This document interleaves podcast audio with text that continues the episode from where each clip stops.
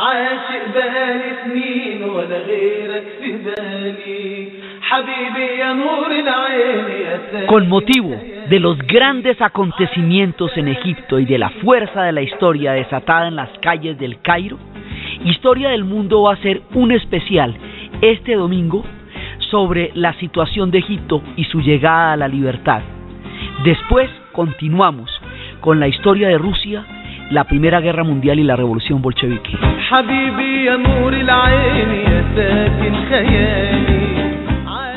Buenas, les invitamos a los oyentes de Caracol que quieran ponerse en contacto con los programas, llamar al 268-6797, 268-6797 o escribir al email de auribe arroba de auribe arroba hotmail.com.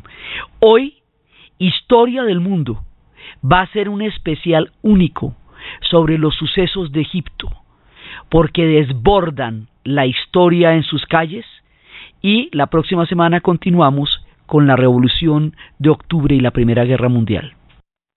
حبيبي يا نور العين يا ساكن خيالي عاشق بالي سنين ولا غيرك في بالي. حبيبي يا نور العين يا ساكن خيالي. عاشق بالي سنين ولا غيرك في بالي.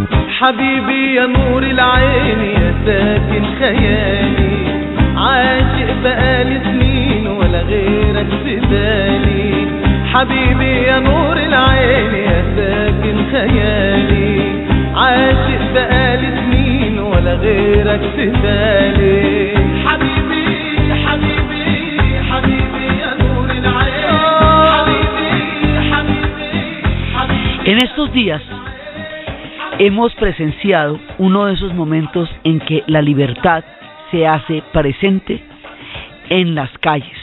O sea, hay un momento en que la libertad llega y esas explosiones de los pueblos, esos momentos en que los pueblos pueden tomar en sus manos sus destinos y transformarlos, son únicos, cambian las eras geológicas. Eso lo estábamos viviendo cuando cayó la dictadura de Franco y de Salazar en los setentas en España y Portugal, cuando cayó la cuando cayeron todas las dictaduras de América Latina en, en Chile, Argentina, Uruguay, Paraguay, Brasil en los años ochentas, cuando cayó el, toda la cortina de hierro y Europa del Este entró en la época de la democracia, cuando todos ellos salieron a las calles en la revolución de terciopelo y en la primavera del este, bueno, pues están soplando los vientos de primavera en el Medio Oriente y en las calles del Cairo, la gran capital, y en Alejandría, la histórica y la maravillosa, y en Suez, la estratégica, y en Heliópolis, la antigua capital del imperio, se vieron la gente en las calles buscando libertad, madurez política y una nueva mirada de su historia. Y estos acontecimientos que duraron 17 días se precipitaron y en el día 18 lograron lo que la gente quería frente al mundo que miraba atónito, la perseverancia, la entereza, la madurez política y la cohesión de los egipcios para buscar su propia salida en la historia. Por eso vamos a hacer un especial hoy único de esta coyuntura tan particular que nos tocó vivir en vivo y en directo durante esta semana. Los egipcios pues son muy antiguos. O sea, no solamente tuvieron un imperio de 27 siglos, es decir, el imperio más duradero de cuantos tengamos noticia nosotros en la historia de la humanidad. Ellos pretendían ser inmortales y lo lograron. 27 siglos es bastante más inmortalidad de la que hemos concebido. Ellos tuvieron muchas capitales. La primera capital era Memphis.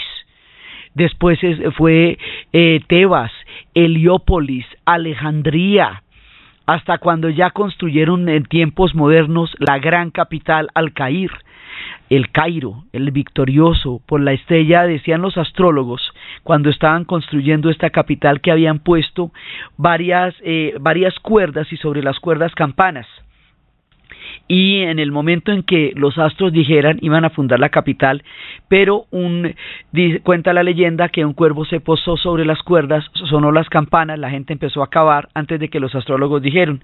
Entonces el ascendente en ese momento era Marte.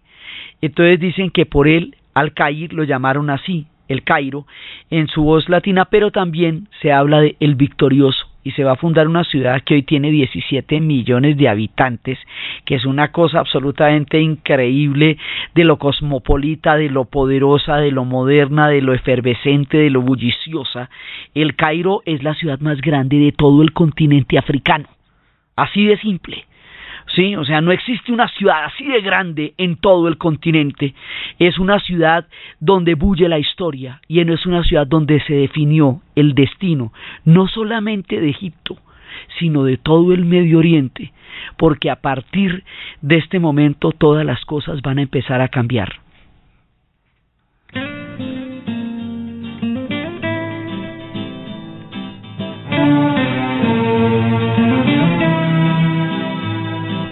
كم سنة؟ وأنا بناديك حبيبي. كم سنة؟ قلبي عليك حبيبي. كم سنة؟ وأنا بناديك حبيبي. كم سنة؟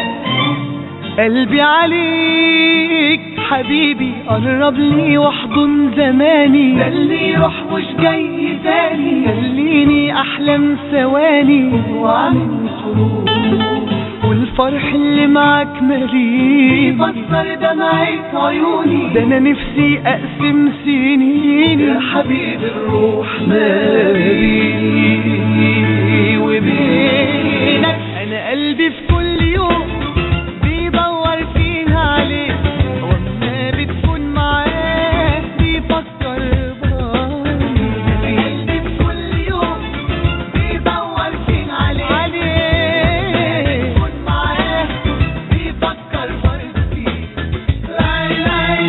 Primero que todo, los egipcios son un pueblo, como les digo, muy antiguo y tienen ciudades que fueron construidas antes de que se conociera la existencia de las pirámides. Entonces los pueblos que tienen tanta tradición de civilizaciones han visto ir y venir. Todos los imperios, todas las influencias han visto caer regímenes, han visto caer imperios, conocen la naturaleza fútil del poder, saben que el poder se acaba porque lo han visto caer mil veces. Después de que ellos fueron semejante imperio de los faraones, que lograron además una fórmula de la inmortalidad, los faraones hipnotizaron a los seres del futuro para que no los olvidaran. Y después de 19 siglos, que se desconoció por completo lo que significaban los jeroglíficos, Champollion, en la expedición de los franceses, con, a través de la pie, descifrando los escritos de la piedra Rosetta, entendió lo que decían los faraones y en el siglo XIX empezó el auge de la egiptología y a partir de ahí el mundo volvió a mirar estos pueblos que estaban totalmente cubiertos por la arena y la arena había preservado de todas las invasiones y la fascinación se volvió un fenómeno permanente y hoy por hoy Egipto vive del turismo, uno de cada cinco habitantes del país actualmente vive del turismo. Es su entrada fundamental, eso y el canal del Suez. Entonces, para ellos, el hecho de que el mundo los quiera ver, Egipto tiene temporada todo el año. Ellos no tienen eh, temporadas de verano ni nada. Ellos todo el año tienen turismo. Alrededor de 7, 8 millones de personas están yendo todo el tiempo allá porque la fascinación de los egipcios preserva a cualquier otra cultura, porque además es mucho, mucho, mucho, mucho, mucho más lo que hay allá de lo que la gente se imagina. No importa cuántas cosas se hayan visto en el Museo Británico, en el Pérgamo o en el, o en el mismo Museo del Louvre en París.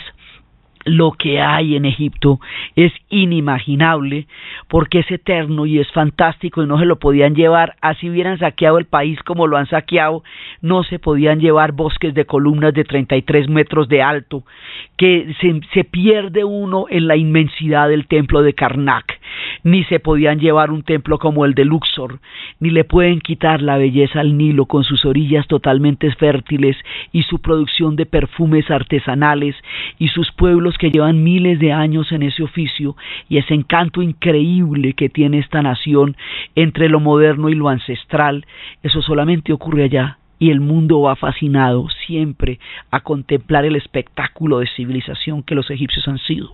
Entonces, por eso ellos viven del turismo, porque son absolutamente impresionantes.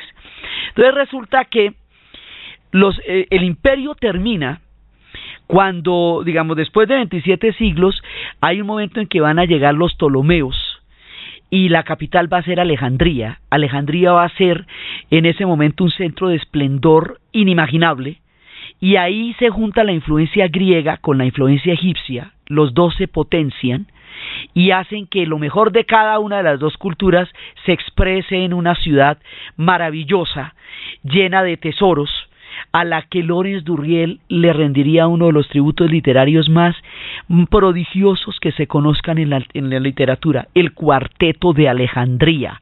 Esta historia de, eh, de Justin, de, de Baltasar, de Montolif y de Clea, cuatro novelas contando una misma historia que hacen un fresco de Alejandría, donde se dice que la responsabilidad de los hechos que se narran en la novela no corre estrictamente sobre los personajes, sino sobre la ciudad que utiliza caprichosamente a la gente para expresarse en todos sus contrastes y en toda su complejidad.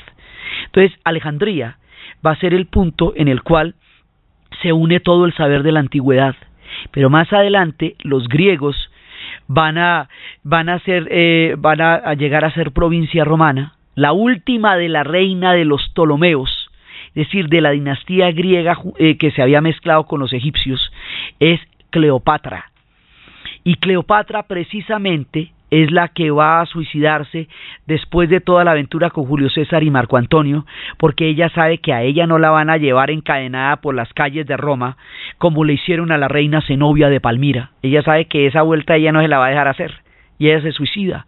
Los romanos se toman en ese momento el imperio egipcio y Egipto se vuelve el granero del imperio romano y eso era directamente de Augusto después porque era la comida de todo el imperio romano provenía del grano de Egipto, porque por el limo del Nilo esta gente tiene una fertilidad increíble.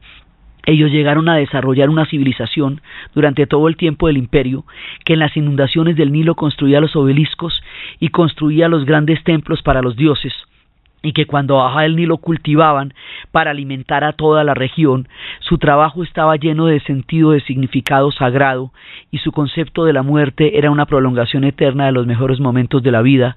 El alma se dividía en ba y ka y luego se volvían a encontrar, por eso se momificaban, para vivir juntos la eternidad. Y hay un faro ciego cerca de Alejandría que dicen que no tiene luces porque es para alumbrar el alma cuando regresa después del paso para volver de nuevo a, reencarnar en ese cuerpo que la va a conducir a la eternidad. Entonces después ellos van a ser parte del imperio romano, pero van a ser importantísimos para el imperio romano hasta cuando el imperio romano va a caer. Y cuando se cristianiza, ellos van a ser importantes siempre. Cuando se cristianiza, la Virgen hay un momento en que huye y ella huye a Egipto. Y hay santuarios en Egipto de la Virgen y de San José huyendo hacia allá y eso empieza a generar un cristianismo que es el cristianismo copto. Por eso hoy por hoy hay unos cristianos allá que son, son, no son tantos en número, pero son muy importantes en términos políticos, tienen un cristianismo particular egipcio, que es el cristianismo copto, y es una lengua también ellos, y es una cultura y una civilización copta, no todo el mundo allá es musulmán, pero los coptos son muy importantes y están desde esa época. Eso después va a ser parte del imperio bizantino, pero los bizantinos los van a considerar heréticos porque el concepto que tenían los cristianos egipcios de Jesús era solamente divino, no, no humano, eso es el monosufismo. Entonces, siempre van a estar un poco como al margen de todo el esplendor de Bizancio, lo que hace que cuando llegue el Islam, ellos reciban al Islam con los brazos abiertos porque nunca se sintieron parte del mundo bizantino. Entonces llega el Islam, llegan las tribus guerreras y el, Islam pues viene de todo el mundo árabe. Egipto tiene una posición estratégica entre el Medio Oriente, el Asia y el África. Es el único país que es africano y a la vez es árabe, eh, digamos en un sentido estricto, porque todo el Magreb es árabe, pero ellos están en toda la, en toda la corriente del Medio Oriente. Entonces le llega la civilización de los pueblos de la Arabia Feliz, le llega la civilización que ellos mismos crearon, eran contemporáneos de todo el mundo, eran contemporáneos como tan antiguos, eran contemporáneos de Mesopotamia, eran contemporáneos de Babilonia, eran contemporáneos de los turcos, eran contemporáneos de los persas, eran contemporáneos de todo el mundo porque ellos están desde que el mundo es mundo, ¿ve? Entonces llegan los árabes y bueno, pues entonces bienvenido el Islam, se van a convertir al Islam, ellos por eso van a ser musulmanes, van a hablar la lengua árabe, y durante mucho tiempo van a estar allá. Luego va a haber un imperio que se llama el Imperio Mameluco, que se va a hacer con unas fuerzas extranjeras que contrataban de diferentes lados y creaban ejércitos. El ejército mameluco va a ser tan poderoso, tan absolutamente poderoso que ese es el que va a trancar a los mongoles. ¿Eso será uno serio o qué? Sí, y después de eso, ellos son los que van a gobernar Egipto durante mucho tiempo. Y los mamelucos finalmente van a ser derrotados ya por el imperio turco otomano. También Egipto conoció una parte de las cruzadas. Y también Egipto tuvo una, ¿por qué? Porque es que en Egipto había una, una fracción, ellos son sunitas, pero había una fracción fatimí, chiita. Y esa fracción fatimí, chiita, bloqueó en una época la peregrinación hacia Jerusalén y por eso fue que lanzaron la cruzada para recuperar Tierra Santa. O sea que fue por, ahí, digamos, en esa zona que empezó el bloqueo que haría que Francia organizara la cruzada junto con el resto de Europa. Los mamelucos van a ser después eh, tomados por los otomanos. El imperio otomano va a durar eh, muchísimos siglos allá, va a durar de 1515 hasta, hasta finales del siglo XIX. A finales del siglo XIX, cuando era el anciano enfermo de Europa, va a haber un modernizador de Egipto. Pero a finales del siglo XIX le cae a Egipto un tema que va a determinar de ahí en adelante el resto de su historia. Ese tema se llama el Canal del Suez. Ferdinand de Lesseps construye el Canal del Suez, el primer paso interoceánico por el Asia. Egipto está en un punto que une a África con Asia y con Europa. Ese Canal del Suez es vital porque si no usted le toca irse hasta el África, hasta Suráfrica, hasta el Cabo de la Buena Esperanza, hasta el Cabo de las Tormentas y atravesar toda la placa continental para poder llegar al otro lado o atravesar el canal del Suez, ¿ve? Es absolutamente estratégico, el petróleo del mundo todavía pasa por ahí. Entonces, el canal, el control del canal del Suez se vuelve todo el tema de la geopolítica de los de los egipcios y va a ser estratégico, pero además en el siglo XIX Inglaterra se ha vuelto el imperio más grande de toda la modernidad eh, de la última era.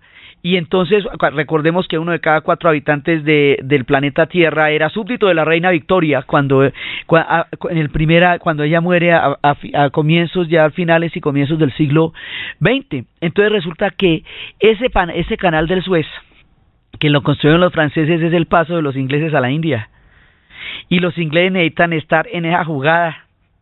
Y por eso terminan haciéndole eh, el, cajón al imperio otomano eh, eh, incentivando las rebeliones que se hicieron las de Lorenz de Arabia y todo eso. Y cuando efectivamente van a ganar las rebeliones cuando todo está listo ellos no tienen ninguna intención de permitir la independencia de los pueblos árabes. Lo que quieren es que derroten a los otomanos para cogerlos ellos entonces a esta gente le robaron una independencia que ellos sí ganaron a los egipcios, a los sirios, a los jordanos, a todos esos pueblos que ellos sí ganaron. Ahora, ellos tienen un personaje durante la época del Islam de que es para ellos el más grande, se llama Salah al-Din, Saladino. Saladino creó la mentalidad árabe, el sentido de pertenencia al mundo árabe. Y él creó en el Cairo una ciudadela, la ciudadela de Saladino, y ahí está la gran mezquita. Cuando ellos quieren volverse, digamos, un, eh, cuando quieren su autonomía, siempre tienen la imagen de Saladino. Y Saladino tiene un gran eje, o sea, Saladino es como el padre del proyecto árabe en la historia, y es, el eje es Cairo-Damasco. Siempre funcionan los dos, Cairo-Damasco. Entonces, todo el tema del canal del Suez, del colonialismo, de la independencia que les quitaron a ellos, de cómo el petróleo en el Medio Oriente fue comprado a precio de nada antes de que los árabes tuvieran conciencia de la importancia que eso tenía en el mundo industrial, cuando los ingleses cambiaron, tomaron la decisión de cambiar de los barcos de vapor a los barcos de petróleo, hace que cuando ellos despierten a los estados nacionales ya estén totalmente empeñados y haya monarquías que, haya, que vayan a garantizar que la situación de sometimiento se mantenga eternamente, que el control del canal lo tengan en última instancia los ingleses y los franceses, que la modernización de Egipto no pueda llegar a llevarlos a una autonomía, que sus ejércitos estén siempre limitados, que estén de alguna manera en una situación de ocupación por la importancia del canal. Entonces todas estas humillaciones históricas van a generar un sentimiento de, de, de orgullo nacional, que va a tener que mostrarse y va a tener que ser en algún momento de su historia, porque un pueblo que ha sido tan digno, tan altivo, tan grande, tan poderoso, no soporta este tipo de sometimientos que le pasaron durante la era colonial.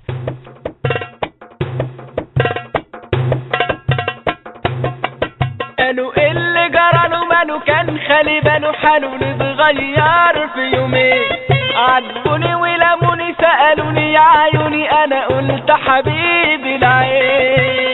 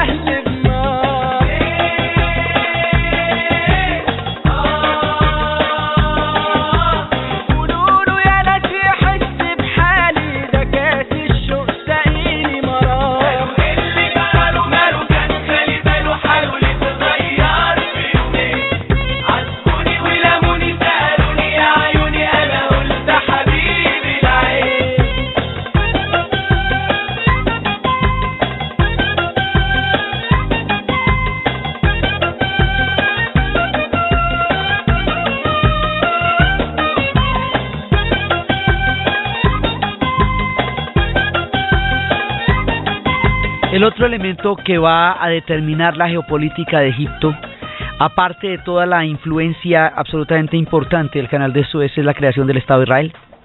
Cuando se crea el Estado de Israel en 1948, eh, empieza, los ingleses le habían prometido a dos pueblos la misma tierra.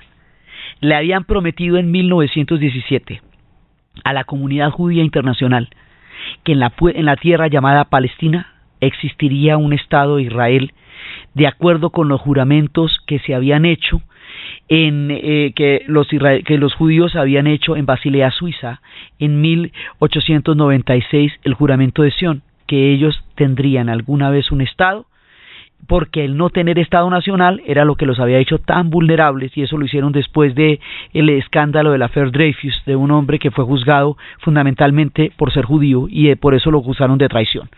Entonces, ese juramento va a tener una viabilidad cuando los ingleses le dicen durante la Primera Guerra Mundial, en un empréstito gigantesco, que en la tierra llamada Palestina existirá el Estado de Israel. Cuando el Imperio Turco Otomano se disuelve después de la Primera Guerra Mundial, la rebelión de los jóvenes turcos, después de, de todas las rebeliones internas que tienen de los pueblos árabes y de los Balcanes, en ese momento a los árabes, en el Tratado de Paixicot, les le, le dicen que la tierra llamada Palestina existirá un Estado árabe. Entonces le hacen una doble promesa, a dos pueblos le prometen lo mismo, y cada uno va a buscar lo que a cada uno se le prometió. Entonces empieza la pugna. Inglaterra toma una actitud algunas veces de permisibilidad con la migración judía y otras veces de prohibición según el nivel de presiones que tenga. Hasta que finalmente el horror del holocausto va a exigir una solución inmediata porque hay barcos de gente que sobrevivió a los campos de concentración muriéndose de hambre en una huelga de hambre en Haifa pidiendo el cumplimiento de la promesa de la decisión Balfour de la, de la creación del Estado de Israel. Entonces crean el Estado de Israel en cuestión de minutos. En el, en el 47, 48 ya entra en efecto y entonces en ese momento empiezan las guerras con los pueblos del Medio Oriente, porque los pueblos del Medio Oriente dicen que ellos no hicieron el holocausto, que ellos no son responsables de eso y que toda la responsabilidad, digamos, las consecuencias históricas caen sobre el pueblo y que los palestinos son los que van a pagar lo que está sucediendo en Europa, porque los judíos fueron expulsados fue por los romanos y exterminados por los alemanes y entregados por los europeos, pero la solución de todo se va a hacer en Palestina. Entonces, la, el hecho de que los palestinos, unos huyan, en principio, cuando se dio la, la primera guerra, y otros vayan a ser después expulsados, genera un problema que todavía no tiene ninguna solución. Entonces, eso va a generar cinco guerras. La del 48, la del 67, la del 56 y la del 73, la del Yom Kippur. Esas, todas esas guerras las va a liderar Egipto va a ser como el, digamos, el Adalid y hay un momento en que va a surgir un personaje que va a determinar la modernidad que se llama Gamal Abdel Nasser. Nasser va a acuñar una doctrina que se llama el panarabismo. Esa doctrina pretende recuperar la autonomía y la dirección de los pueblos árabes de toda la injerencia extranjera que los había llevado en los rumbos en que las potencias estaban interesadas en tener la geopolítica, porque es que eh, digamos, toda la gravitación geopolítica está sobre la zona. Dice, nosotros vamos a controlar esta zona.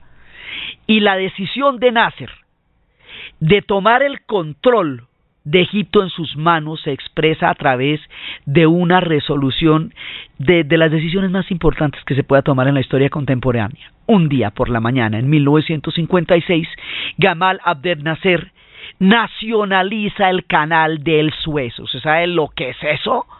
Eso es tomarse el cielo por asalto. Entonces inmediatamente Inglaterra y Francia le declaran la guerra a Egipto porque ellos son los que tienen el control del canal.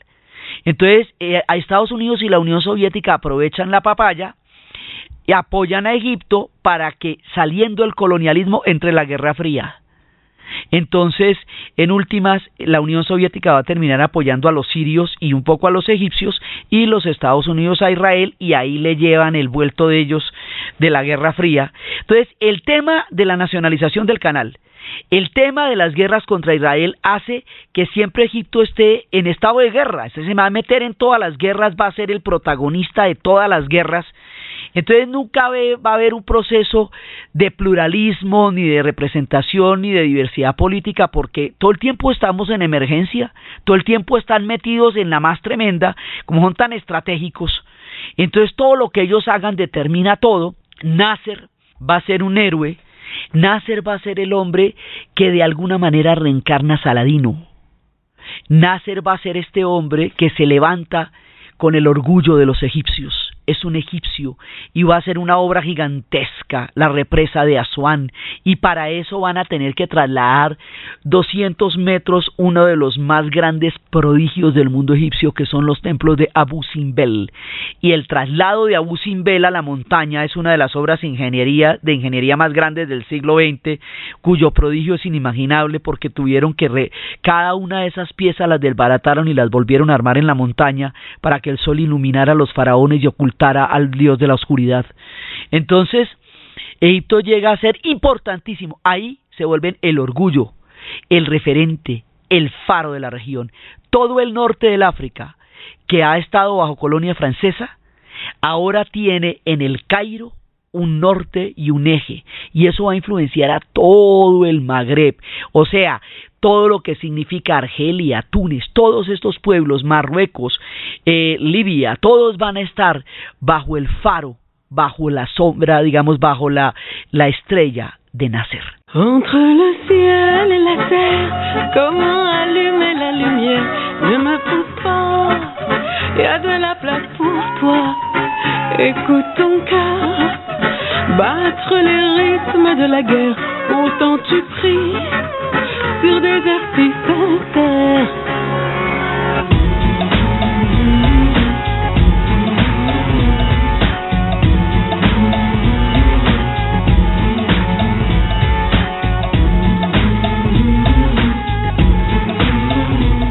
Entonces, durante mucho tiempo ellos van a ser los líderes del Medio Oriente, el orgullo de la región y van a ser eh, muy importantes. Después va a morir Nasser. Ahora, en la guerra del 67 ellos pierden Gaza y ahí es donde se va profundizando muchísimo más el tema de la del conflicto árabe-israelí y en la guerra del 73 ellos entran en un empate, la guerra del Yom Kippur y ya es la época en que tienen el control sobre los precios del petróleo. Es el tiempo de la crisis energética. Después de la guerra del Yom Kippur y después de la muerte de Nasser, viene eh, Anwar el-Sadat. Anwar el-Sadat dice, hemos participado en todas las guerras, hemos sido los líderes, los adalides, pero no hemos podido desarrollar la nación porque hemos estado gravitando alrededor de un eje ideológico que no nos ha permitido invertir en desarrollo porque tenemos gente metida en, en, en cuatro o cinco guerras, entonces esto ha sido demasiado. Esto no va a tener una solución militar, lo hemos intentado todo, esto tiene una solución política. Y Anwar el Sadat hace la paz del Medio Oriente, él es el arquitecto de la paz. Y el homenaje en Begin, en tiempos de Jimmy Carter, con los acuerdos de Camp David, hacen la paz con Israel. Entonces la paz con Israel quiere decir que renuncian al panarabismo como doctrina. Y porque el panarabismo tiene una cara nacionalista y tiene otra cara eh, contra el Estado de Israel. Entonces reconocen el Estado de Israel a cambio de que les devuelvan el Sinaí, porque en la guerra del Suez, en la crisis del canal del Suez, Israel se toma el Sinaí, mientras están agarrados son los ingleses y los franceses. Entonces, paz por territorios, nos devuelven el Sinaí y nosotros renunciamos al panarabismo. Y así es que empieza la nueva era. Esta nueva, Sadat le va a costar la vida esto. Esta nueva era es la que va a consolidar Mubarak. Hosni Mubarak, que fue piloto durante la Guerra de los Seis Días y fue el que le encargaron reorganizar la aviación después del descalabro de esa guerra, va a entrar poco a poco en el ejército, va a formar parte de toda esta corriente y va a ser él el que tenga que garantizar estrictamente la paz durante, durante los, todo el periodo posterior a la firma de los acuerdos, porque como van a matar a Sadat y él era el vicepresidente, pues el hombre entra al poder y él es el que garantiza eso, se vuelve un aliado de Occidente, eh, garantiza el proceso de paz, Egipto va a dar da, una Gaza para los palestinos, pero por el acuerdo de paz ellos no pueden interferir en ninguna parte del conflicto, por eso cuando se vayan a producir después los grandes tragedias en Gaza, ellos no pueden intervenir porque tienen un acuerdo de paz con Israel. Es el único aliado grande que tiene Israel en la región y Jordania, pero el grande grande es Egipto. Entonces, durante mucho tiempo hay quienes lo miran como el hombre que garantizó la paz y que trajo progreso a Egipto, y eso es cierto. Pero también hay quienes lo miran como el hombre que se eternizó en el poder, volvió a un régimen completamente corrupto, quería crear una dinastía y de ahí en adelante preservarse sobre las riquezas de este país tan grande y que bloqueó la posibilidad de desarrollo. O sea, todas estas cosas fueron ciertas al principio, pero es que después de 30 años en el poder el régimen se ha desgastado tanto y ha creado un poder omnímodo que ya no le da salida a la sociedad. Entonces su tiempo ya había pasado hace rato. Entonces, entre una cosa y otra, entre el nacionalismo, entre el panarabismo, entre las guerras con Israel y entre el tema del canal del Suez, nunca hubo tiempo para democracia, nunca hubo un tiempo para el pluralismo, pero las sociedades siguen madurando. Entonces, cuando las cosas están en un punto en que hay un desgaste porque antes todos los trabajadores iban al petróleo de Arabia Saudita y a, y a Abu Dhabi y a Bahrein pero resulta que estos pueblos van a cerrar la entrada a los trabajadores árabes porque los trabajadores árabes todos pueden descender de una tribu del profeta. Entonces, para evitarse una, un linaje que pueda llevar al poder, lo que deciden es más bien contratar pakistaníes que siendo musulmanes no descienden del profeta. Entonces, esa fuente de empleo se les acaba. Entonces Europa cierra las fronteras después del 11 de septiembre y todas estas historias y toda esta injustísima persecución contra el Islam como civilización y contra los árabes como pueblo por lo que unos pocos hagan, ¿sí? Entonces le cierran la frontera a ellos y a los africanos, eso no hay peligro que le den una visa a Egipto para nada. Y resulta que los egipcios conocen al mundo, el mundo entero desfila en sus calles, no hay una sola nacionalidad que ellos no conocen, son pueblos cosmopolitas de amplia visión y no pueden salir de ahí, encerrados.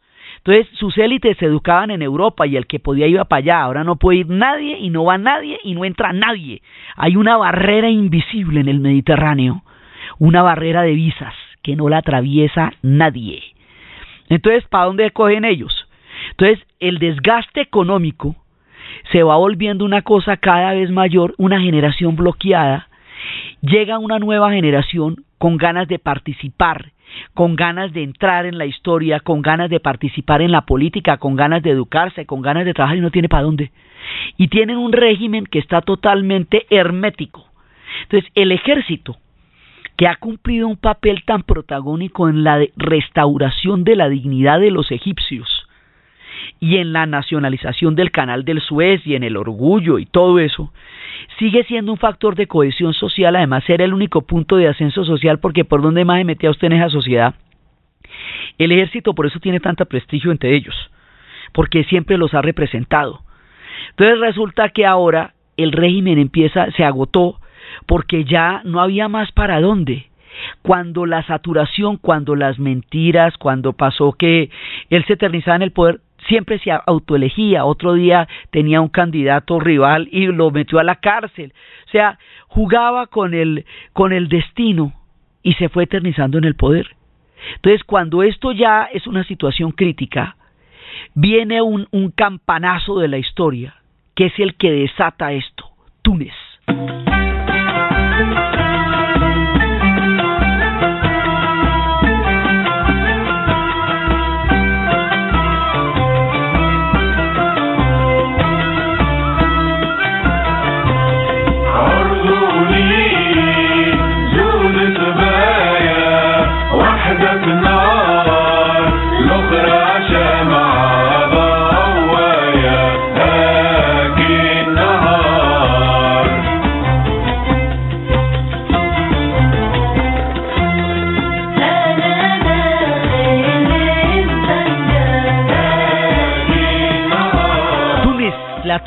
La como le dicen ellos, Túnez se atreve a desafiar, Túnez sale a las calles, Túnez va a tumbar un dictador, Túnez empieza a movilizar la gente y empiezan a dar la primera, digamos, por donde empieza la cadena es por Túnez.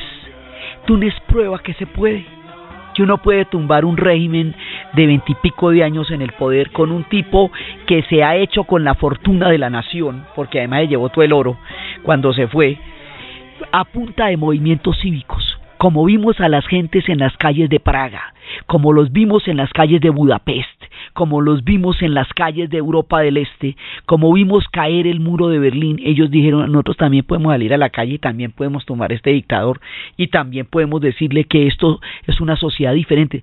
Estas sociedades son muy sofisticadas. Estos pueblos tienen un nivel de cultura alto también. O sea, no, esa imagen de detenida en el tiempo de estos pueblos como que no conocieron la modernidad, eso no es lo que ellos son. O sea, hay pueblos, son ancestrales, son antiguos, sus costumbres se mantienen, pero son pueblos que han conocido la modernidad, y son pueblos sofisticados, y son pueblos grandes a nivel de, de su desarrollo, y son pueblos con una profunda influencia oriental y occidental, puentes entre las dos culturas. Entonces Túnez da la nota, Túnez da el ejemplo, dice, ah, con que sí se puede, Túnez solita, porque hay que ver que arrancar una vuelta de estas en Túnez, así, de buenas a primeras, eso se requiere coraje y se requiere valor. Toda la región del norte del África fue colonización francesa. A esa región la llamamos el Magreb, los magrebíes.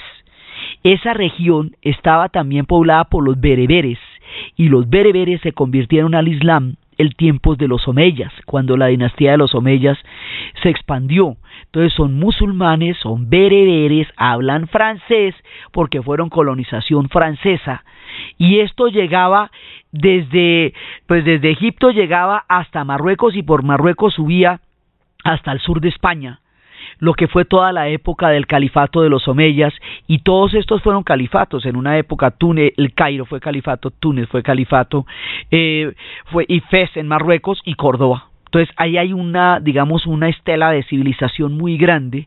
Sus pueblos tienen muchísima historia detrás. Y Túnez lo hace. Cuando Túnez lo hace, Egipto se propone y dice, pueden los tunecinos, podemos nosotros, pero lo que pasa es que Egipto es demasiado trascendental en términos geopolíticos y se juega toda la suerte de la región en Egipto, toda, toda, porque se juega la paz del Medio Oriente por las condiciones que ellos pactaron con Israel, el canal del Suez porque es de ellos, el, el, juego del dominó sobre si toda la región seguirá el ejemplo que Túnez empezó y que Egipto continúa. O sea, Egipto es importante en todos los escenarios que se han dado de los órdenes mundiales, el que sea, porque son estratégicos, porque son poderosos, porque son antiguos, porque son una civilización impresionante. Entonces siempre lo que pasa en Egipto tiene una resonancia mucho mayor que lo que pueda pasar en otras regiones, porque son el punto del cruce de caminos de todos los órdenes mundiales y de todas las geopolíticas. Pase lo que pase, Egipto siempre está en la esquina del movimiento. Entonces, ¿qué pasa? Que ellos, ¿qué es lo que quieren? Ellos quieren pluralismo, quieren participación, quieren vivir una democracia. Una democracia significa separación de poderes, porque en los regímenes de partido único, pues el partido es todo. Entonces ahora salen a las calles, y cuando salen a las calles, empiezan a pedir la renuncia de Mubarak, empiezan a pedir un cambio de régimen, democratización, empiezan a pedir una buena, una estabilidad económica. Ahora, por ejemplo, eso que se habla de los hermanos musulmanes, durante mucho tiempo, antes la, la única, eh, eh, digamos, el único estado benefactor, por decirlo así, que existía eran las madrazas, porque mucha parte del pueblo egipcio conoció mucha pobreza. Entonces resulta que alrededor de las madrazas hay una, unas redes sociales de apoyo a la gente que hacen que siempre tengan una buena base social.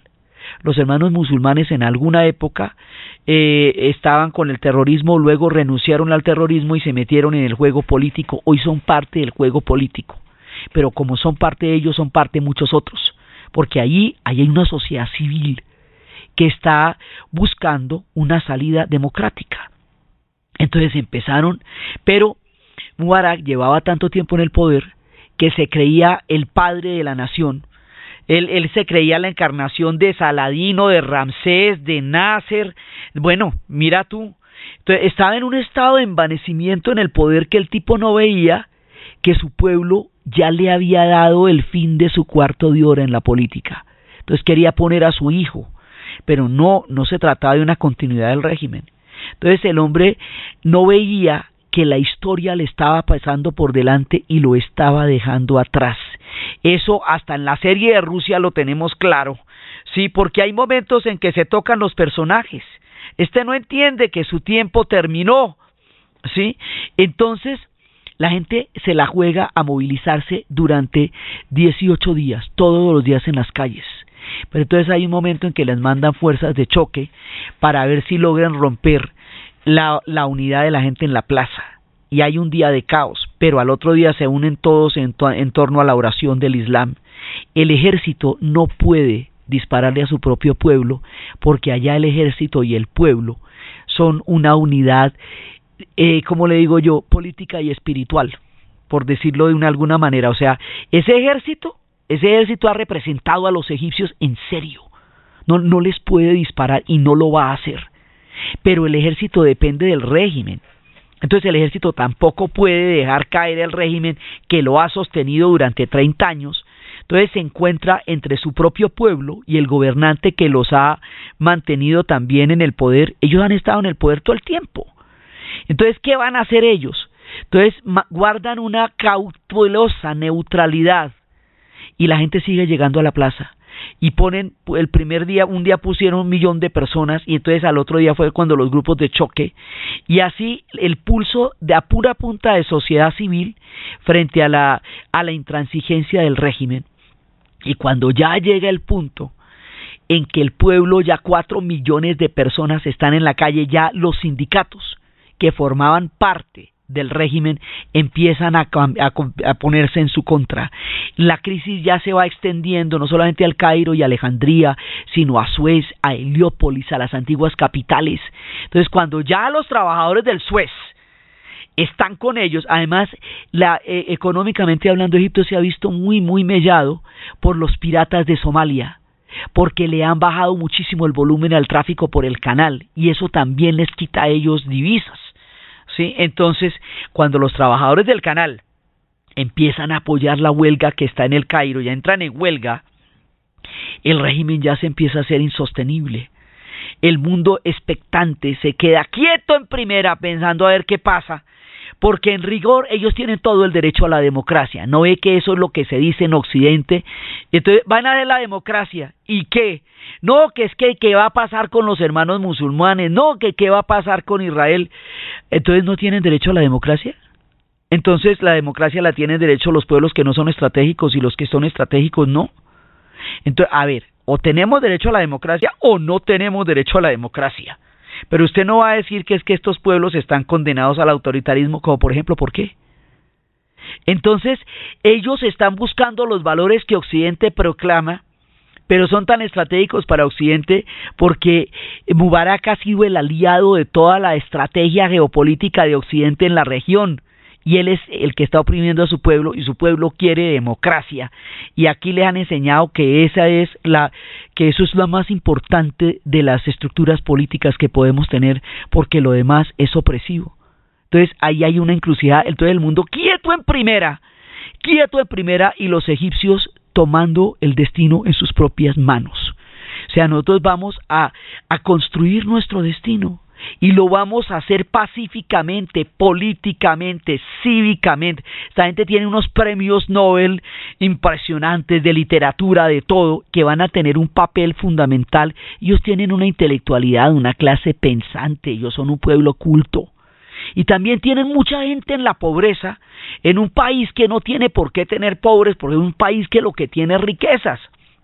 Entonces, en ese momento se juntan todos los egipcios en la plaza todos los egipcios y hay un momento en que le dicen al mundo, el mundo cree que nosotros nos vamos a cansar, no nos vamos a cansar, nosotros vamos a lograr nuestros objetivos y vamos a hacer un Egipto libre y lo vamos a hacer de una manera cívica, democrática, política, porque los medios aquí son muy importantes, lo que ellos están dando es una lección de historia una lección de que un pueblo puede salir a la calle y expresarse y cambiar su destino y cuando menos se esperaba, porque hay un momento en que la renuncia de Mubarak era inminente y el hombre decide quedarse en el poder, cuando ya no se puede. Y cuando ya no se puede, el pueblo desesperado y descorazonado decide doblar los esfuerzos, porque ha llegado el tiempo de los egipcios. Y cuando ya la situación ha llegado a un punto crítico que hubiera podido tornar hacia salidas dramáticas, en ese momento Hosni Mubarak renuncia. Y primero se va para Shak el y luego renuncia. Y cuando renuncia, el pueblo egipcio entra en una euforia y en un júbilo de la victoria y el triunfo de su voluntad política. En este momento, el pueblo egipcio está de cara a la historia, tiene su destino en sus manos, tiene que inventarse algo que nunca han vivido, tiene que crear una democracia a la egipcia, tienen que desarrollar toda su capacidad de civilización y antigüedad para entender y transformarse en la modernidad. El mundo está mirándolos, son el faro de la historia una vez más, son el centro de los acontecimientos una vez más, como lo han sido tantas veces en su milenaria existencia por la tierra. Por eso, por la esperanza, por la irrupción de la historia, por la madurez, por la seriedad, por la consistencia, por la alegría, por la celebración de lo que hemos visto en las calles del Cairo, de Alejandría, de Suez y de Heliópolis. Hoy la historia del mundo se fue para las calles del Cairo para mirar el rumbo de los acontecimientos que van a cambiar toda la estructura del Medio Oriente e hicimos esta pausa para luego retornar a los sucesos que van a alterar la historia de la humanidad durante el presente siglo y que van a tener lugar en Moscú y en San Petersburgo. Entonces, desde los espacios de Memphis, de la antigüedad, de Heliópolis, de Tebas, de Alejandría, de Saladino, de los mamelucos, del canal del Suez, de Nasser, de los pueblos que se levantan sobre la historia y del pueblo egipcio tomando el destino en sus manos para transformar ante los ojos asombrados del mundo su propia historia en la narración de Ana Uribe, en la producción Jessy Rodríguez. Y para ustedes, feliz fin de semana.